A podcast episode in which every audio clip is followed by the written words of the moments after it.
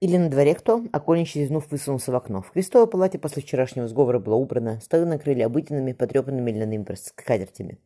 «Да нет», — прислушалась Анна Васильевна, оторвавшись от вышивания, — «помстилась тебе. Да и кому не ехать-то?» Матвей Федорович подмосковно отправился. Там женские горницы в порядок приводят. Приводят, чтобы к венчанию все готово было.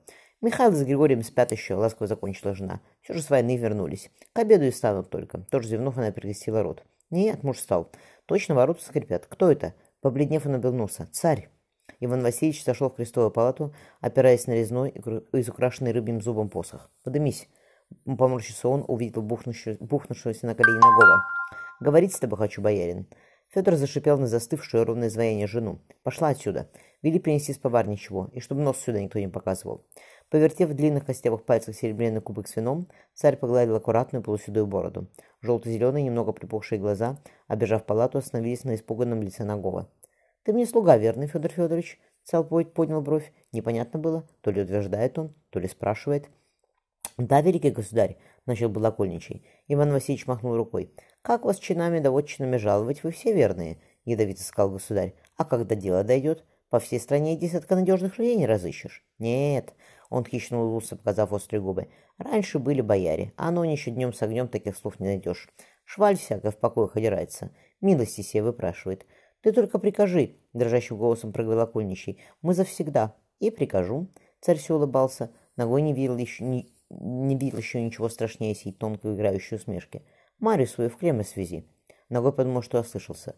«Государь», — жалко сказал он, — «но ведь сговорена она, ты сам вчера. Ты мне напом... «Ты мне не напоминай, Федька, что вчера было», — зловеще сказал царь. «У меня разум в голове есть еще». «Ну?» — он поднял бровь. «Если Иван Иванович, великий государь», — робко попытался сказать боярин. Царь рассмеялся. Ровно заскрежетало ржавое железо. «Чем я тебе плох взять?» – задумчиво спросил царь. «Марья твоя на престол сядет, повенчаемся с ней. Корону царь, цариц московских наденет. Вотчины да почести получишь. Не беспокойся, Федор Федорович, я тестя своего не обижу, и семью его так же. А боярин Велиминов как же?» Ногой кусал губы. «За Матвея Федоровича не волнуйся», — успокоил его царь. «Он у меня слуга преданный друг первейший. Мы всегда договоримся. И ему пятый десяток идет, и мне также. Мы люди взрослые, разумные. Может, батюшка-царь, повенчайтесь сначала, начал боярин, однако вздрогнул. Иван Васильевич схватил его жесткими пальцами за руку. Слушай, Федька, и запоминай. Он наклонился к оконничему. Я уеду, и чтобы Мария после обедни у меня в палатах была. Ежели не увижу ее, так ты со своими сынами на кол сядешь, а жене твою Троицкой церкви завтра ноздри вырвут и язык урежут, так же и Мария. И сгниют они в тюрьме монастырской. И не вздумай бегать, от меня еще никто не убегал. Царь на мгновение помрачнел. «Понял?» — спросил он окольничего. «Вижу, что понял. Марию не избирай долго. Богатство у меня поболее, чем у тебя. Наготу и будет чем прикрыть». Он вышел, раскрыв дверь сильным ударом ноги. Со двора донеслось ржание коней. «Федор!» — услышал окольничий шепот жены. «Как же это так?» Анна Васильевна стояла на пороге, комкая в руках шелковый плат. «Ты с языком своим остаться хочешь?» — устало спросить, спросил ее муж. «Тогда распорядись воском, а я к Маре поднимусь. А ежели за не повенчается?» Лицо жены было белым ровно мел. Как ты можешь дочь на, бес... на бесчестие отдавать? Надо к Матвею Федоровичу послать, подмосковную. Может, поговорить нам с царем? Тяжело встав, ногой с размаху ударила жену в лицо. «Пошла вон, Дора», — пошипел он. «Вазок готовь. Мне жизнь моих сынов моих дороже, чем детство Марии, понятно?» Стерев кровь с разбитых куб, Анна Васильевна поклонилась мужу. «Как ты решил, так и будет, батюшка. То-то же бросил свет окольничий. Ногой поднялся в женской горнице. «Батюшка!» — Мария вернулась на скрип двери. «Утро какое красивое сегодня, ровно как на иконах пишут». Девушка заплела черные, косы в небре... Э, черные волосы в небрежные косы. Домашний сарафан был расстегнут, на груди виднелось светлое кружево сорочки. В сияющей лазури московского полдня перекликались птицы. Окольничий сухо сказал «туфли надень». Нашарив на полу мягкие софьяновые туфли, Мария подняла на отца серые глаза. «Случилось что, батюшка? Одевайся!»